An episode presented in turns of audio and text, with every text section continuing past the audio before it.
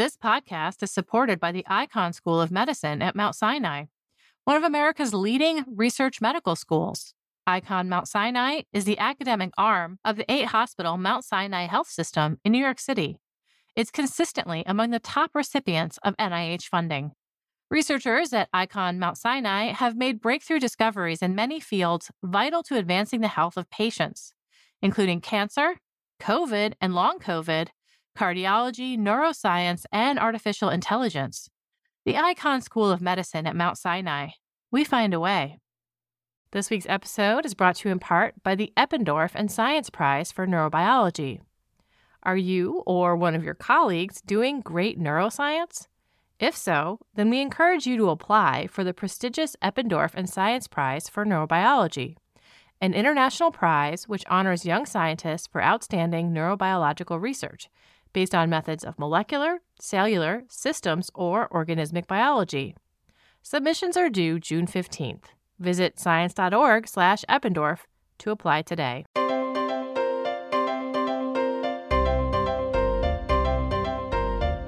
Welcome to the Science Podcast for July 14th, 2017. I'm Sarah Crespi. In this week's show, Christian Catalini talks about what happens when early adopters of technology, those we sometimes see waiting in line for the newest gizmo, maybe you're one of them, are held back from getting that technology early.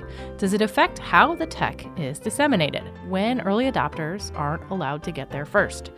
And Catherine Matacic is here with a rundown of stories from the online news site.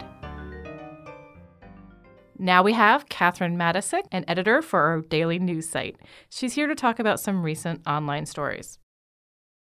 First up, we have a story on the birth of metabolism. Most studies on the origin of life on planet Earth have focused on DNA and RNA, the heritable molecules that hold the recipe for proteins. But what about proteins? Their role in harnessing energy means they needed to be in the game of life early. But how and when did these types of enzymes arise? A new study suggests answers to both of these questions. Catherine, can you tell us a little bit more about the enzymes in question here? So the enzymes that we're talking about power everything from respiration to photosynthesis to DNA repair.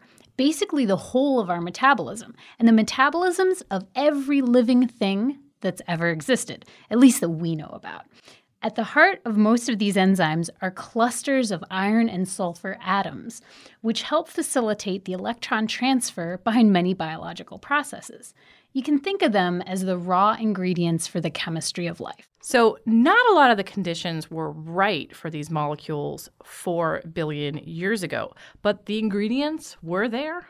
The ingredients were there, and they existed in the Earth's crust and in primordial lakes and seas that dotted the surface of our young planet.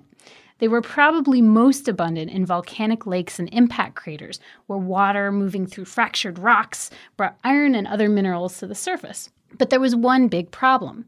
There wasn't much oxygen in the early atmosphere, which, in living organisms, powers the formation of these iron-sulfur clusters that we were talking about earlier.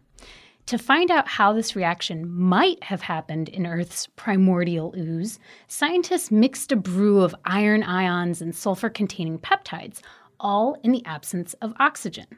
But nothing happened until they turned on the lights. And by that, Sarah, I mean ultraviolet light. I was wondering if they literally just were like doing it in the dark and then they turn the light on and it started working. It certainly makes a good narrative if you put it that way. Yeah. But what was really cool was as soon as they turned those lights on, the compounds started reacting. The scientists described how they actually saw their concoction go from violet to red to, after about 3 minutes, a deep brown color. And that indicated that the UV light was taking on the normal role of oxygen, oxidizing the iron into a form that could easily interact with the other compounds.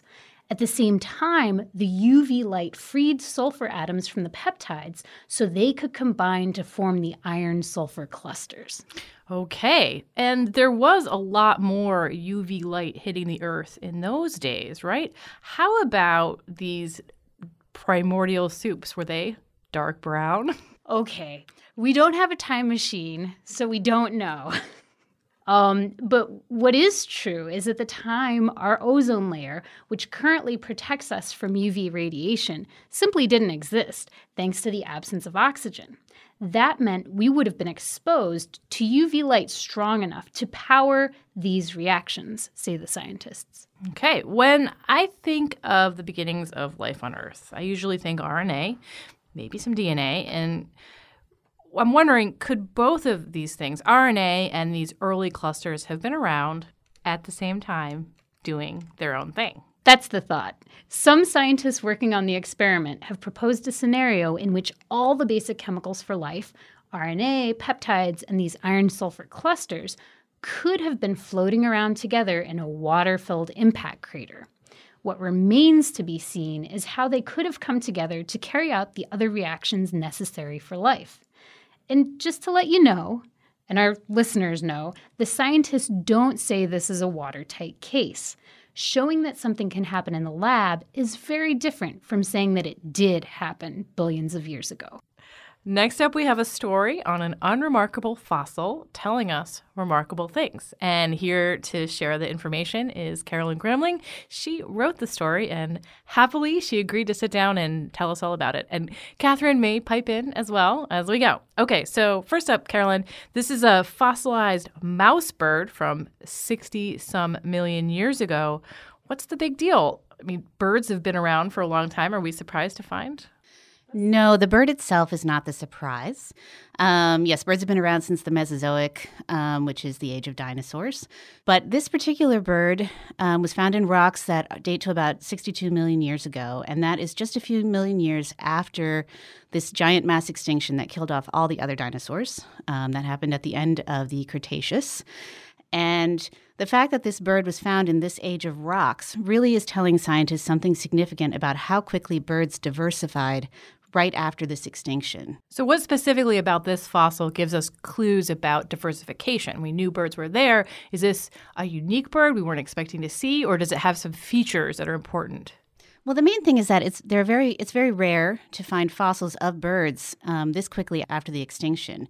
Mostly what scientists know about what happened to birds in the aftermath of that event comes from phylogenetic studies, looking at their evolutionary trees and sort of looking backwards to see how quickly we think they evolved. Right, and that's by looking at their DNA as exactly. opposed to fossil remnants. Exactly, and so actually finding a fossil that is so well dated, mm-hmm. which is also pretty key, is a really big find for understanding how quickly they actually rebounded in the wake of that extinction. So what about this fossil itself? What can we learn from that?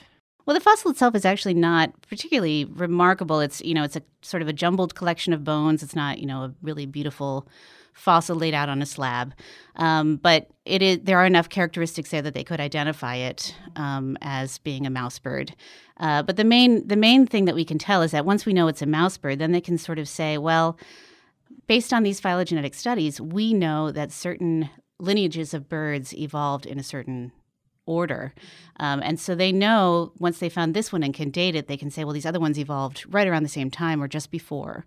And that's about 9 major bird lineages that all evolved within just a few million years after this mass extinction event. And that is pretty remarkable. So that really compresses the timeline for when this big radiation of birds happened? Exactly.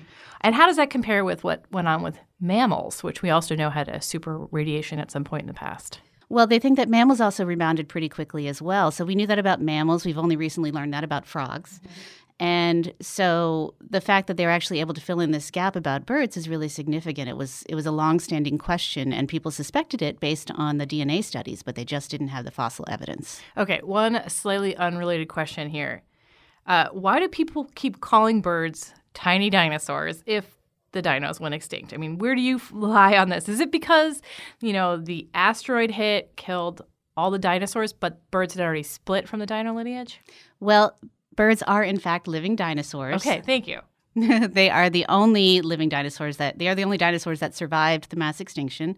They did evolve sometime during the Mesozoic, and there are a few major lineages that passed through that barrier. And then, as we know now, a number of major lineages rapidly diversified right in the aftermath.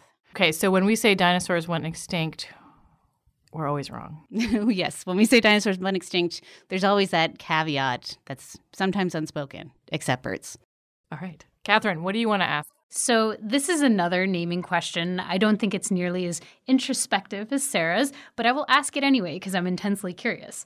Why do they call them mouse birds? This is actually a really good question because before I wrote about this study, I had no idea what a mouse bird was. And it turns out that they are actually just these small little birds. The only ones living today are currently in sub-Saharan Africa. And they just have very hair-like feathers. They're small. They're usually grayish or brownish. They're also very social.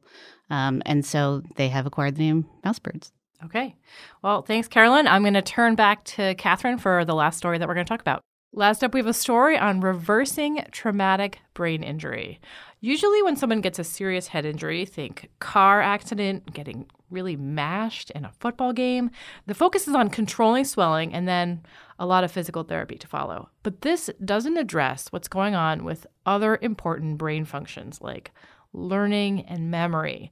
What can we do for that if those are problems after a head injury, Catherine? Sadly, we can't do very much. When somebody gets mashed, as you so elegantly put it, the damage can be permanent. If it's not, patients go through months and months, sometimes years of physical therapy to get back online.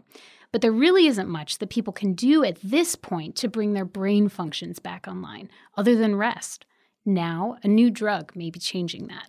And what do we know about this drug? I think it's only been tested in mice. That is the first caveat. But it's been tested a couple of times. In 2013, the compound was found to block something called an integrated stress response.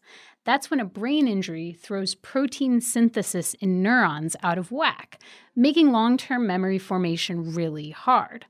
In mice, the compound, which is called ISRIB, boosted their memory. Fast forward a few years, and scientists decided to test the drug in mice with traumatic brain injuries, so similar to the ones you were talking about, essentially a mild concussion or contusion that you might get in a car crash. After 4 weeks of recovery time, the injured mice were trained to swim through a water maze with a hidden resting platform. Most mice get really good at this after a few tries, but the injured mice, they were stuck. It was like they couldn't lay down the memories of where they'd been. But after taking several doses of this ISRIB, those mice did just as well as the healthy ones.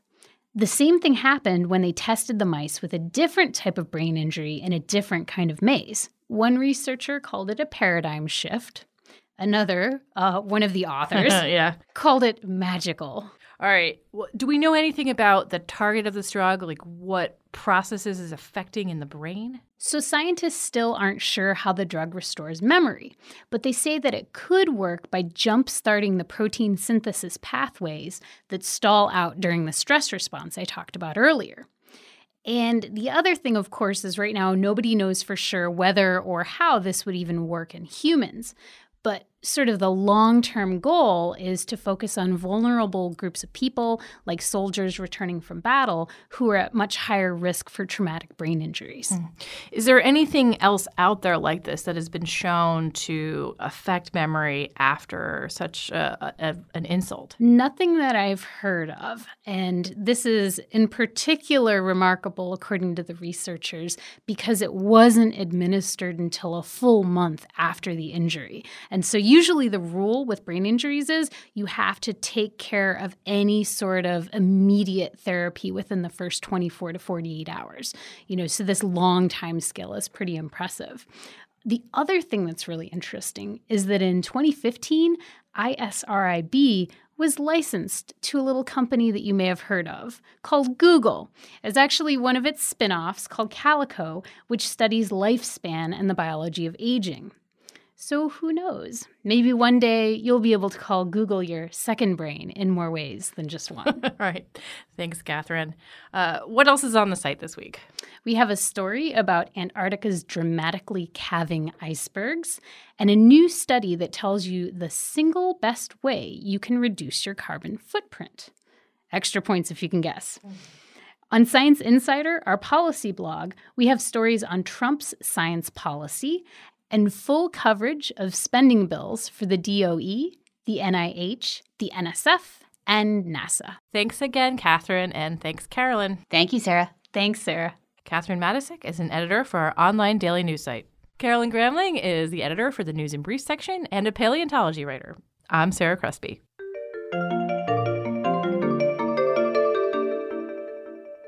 Early adopters, those that take to new technologies like fish to water, seem to have become part of the technology ecosystem.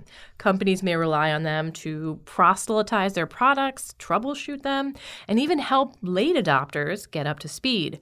But what happens to a technology when early adopters are thwarted from early adoption?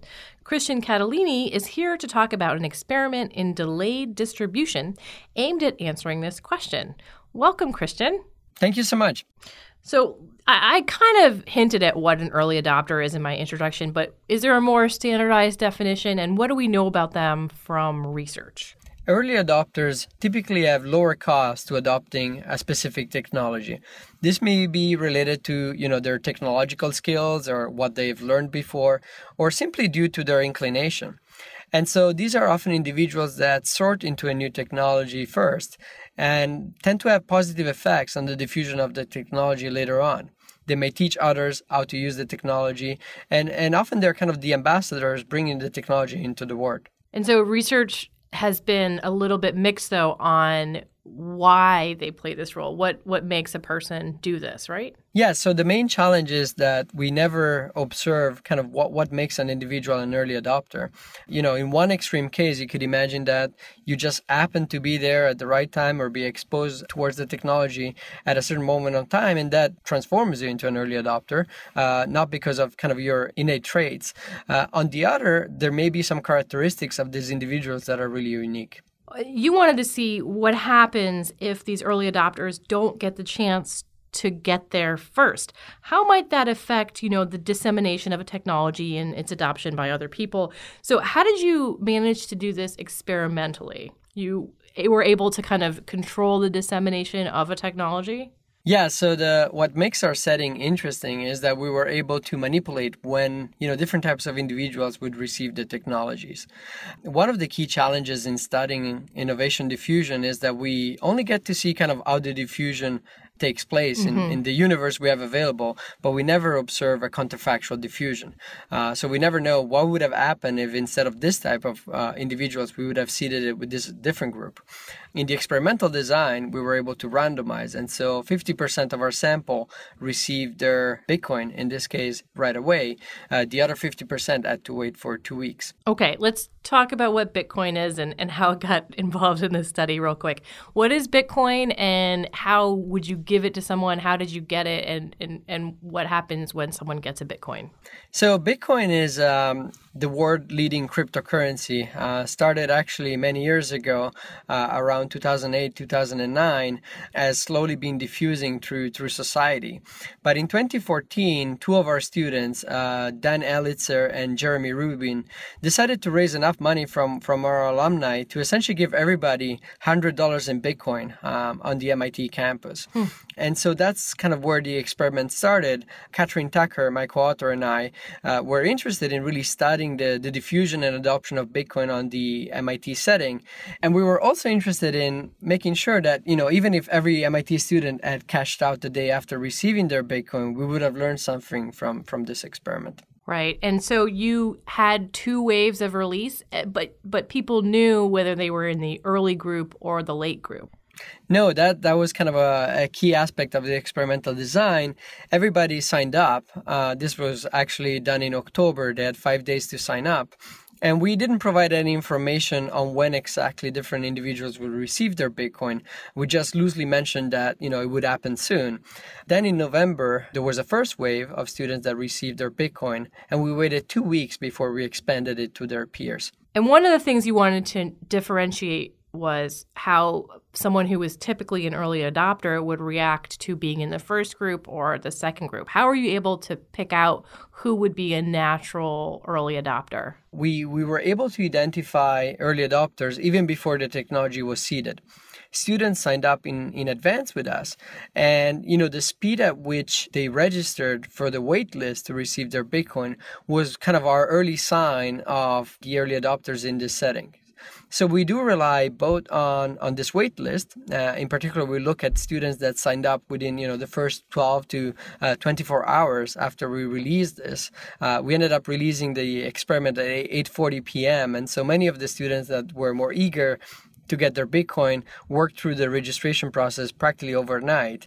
We corroborate, of course, this kind of reveal preference with survey metrics too. And in our data, people that register first are way more likely to be top coders, to have developed an app in the iOS or Android store, to place more trust maybe in startups than financial institutions for their financial transactions. So they have all the features that you would expect early adopters of a cryptocurrency to have. What differences did you see in the behavior after everybody got their Bitcoin between those who were naturally early adopters that got stuff first and those that had to wait the extra 2 weeks? So our first surprise was that we noticed that, individuals that by all accounts should have been the ones to kind of help others and support the ecosystem in using Bitcoin, when delayed, these natural early adopters essentially, under the delay, they were way more likely to abandon Bitcoin. Whereas most individuals were holding on and kind of exploring what this technology could be worth into the future. Even as of today, about 50% of our students, so the majority is actually still holding on to their Bitcoin. About 18% of early adopters that were delayed abandoned Bitcoin right away. So they were basically, if I'm not first, I'm not interested? Is that kind of their attitude? So our original idea was kind of different. We imagined that by delaying early adopters, we had kind of unraveled the optimal diffusion process. You could imagine that, when their peers receive them, if they don't have this technology gatekeepers or kind of reference individuals available to learn how to use Bitcoin, maybe they would abandon themselves. And so by the time the early adopters would have received their Bitcoin, kind of the process had completely unraveled. But as we started digging more into the data, the mechanism was more complex. For example, we noticed that the effect was present when students were kind of in environments that are highly socialized, like in dorms, but wasn't present off campus. Moreover, the more tightly clustered these groups were, think about a small dorms or even people living on the same dorm and floor, the more the effect was present, the more we were seeing these early adopters kind of abandoning when delayed. Interestingly, the more rare an early adopter was within her or his peer group, the more they were likely to abandon. So this really moved us towards more identity-based explanations. So it seems that there's something about the identity of these individuals that really rests on being first to adopt. Maybe they derive, some consumption utility from having exclusive access and playing and exploring the technology before everybody else. Or maybe even their reputation relies on the fact that they're kind of the first ones to adopt. And so everybody in their peer group looks up to them for their technology decisions.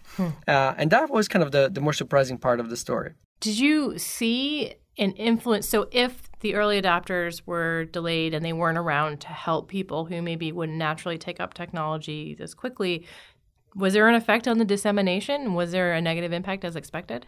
That's exactly what we looked at next. First, we looked at, simple disadoption. Our experiment is kind of the opposite of how you usually think about adoption in society, where a new technology is introduced and suddenly people slowly start adopting, because we were airdropping the Bitcoins on practically everyone within a few weeks. And so the first thing we look at, what's the speed of disadoption? What's the speed at which some of the students take their Bitcoin and convert them back to US dollars? And the first thing we noticed was that in dorms or social clusters where an above the median share of these natural early adopters was delayed, this adoption was substantially faster. So it was dropping at a much faster rate than in the other dorms. When we look at about 200 days into the experiment, so this is way, way later than the initial distribution phase, dorms that had kind of the optimal seeding process where, you gave the technology first to the early adopters and they were kind of able to get this exclusivity period, were 45% more active on the technology than other dorms. So that initial seeding had major repercussions on the ultimate effects we observed. What could, say, a technology company do with this information? This what seems to be the key importance of early adopters actually having early access to technology. Yeah, so the literature on early adopters always highlights kind of the positive effects of this particular class of individuals. And to some extent, that is true. These individuals help others. They provide feedback to companies. They help you refine your product. They become brand ambassadors, and they kind of push the product forward towards the diffusion curve. But through our randomization, what we were really able to observe is that, of course, this comes with a cost. There's always trade-offs. And so it seems that, at least in environments that are socialized and for technologies that do have this kind of social component, giving early adopters this exclusivity period may be very important. Often companies do constrain initial distribution for technology reasons or for logistical reasons, right? They only have so much supply of a certain product. Mm-hmm. And so maybe naturally people line up in a store or wake up in the middle of the night to order, a new product on a website. And in that sense, it's almost like as if early adopters would reveal themselves to you, and you're doing kind of the optimal seeding without too much effort. But in other situations, companies may not know who their natural early adopters are. And so I think what the study highlights is two things. First, that it's important to be able to identify them in advance, if possible, because, they do care about exclusivity. And second, that there is actually a natural order to the diffusion and introduction of new technologies. And it seems to ask, essentially, to give that technology first to the individuals that care the most about it. Okay, Christian, thanks so much for talking with me. Thank you very much. Christian Catalini and Catherine Tucker write about early adopters in this week's issue of Science. And that concludes this edition of the Science Podcast. If you have any comments or suggestions for the show, write us at sciencepodcast@aaas.org or tweet to us at Science Magazine. You can subscribe to the show on iTunes, Stitcher, and many other apps, or listen to us on the Science site. The show is a production of Science Magazine. Jeffrey Cook composed the music. I'm Sarah Crespi, on behalf of Science Magazine and its publisher, AAAS. Thanks for joining us. You listen to us to hear about new discoveries in science, but did you know we're a part of the American Association for the Advancement of Science? AAAS is a nonprofit publisher and a science society. When you join AAAS, you help support our mission to advance science for the benefit of all. Become a AAAS member at the silver level or above to receive a year's subscription to Science and an exclusive gift. Join today by visiting AAAS.org/join. That's AAAS.org/join. This week's episode is brought to you in part by Science Careers. Looking for some career advice? Wondering how to get ahead or how to strike a better work-life balance? Visit our site to read how others are doing it. Use our individual development plan tool, access topic-specific article collections, or search for an exciting new job. Science Careers, produced by Science and AAAS, is a free website full of resources to help get the most out of your career. Visit sciencecareers.org today to get started.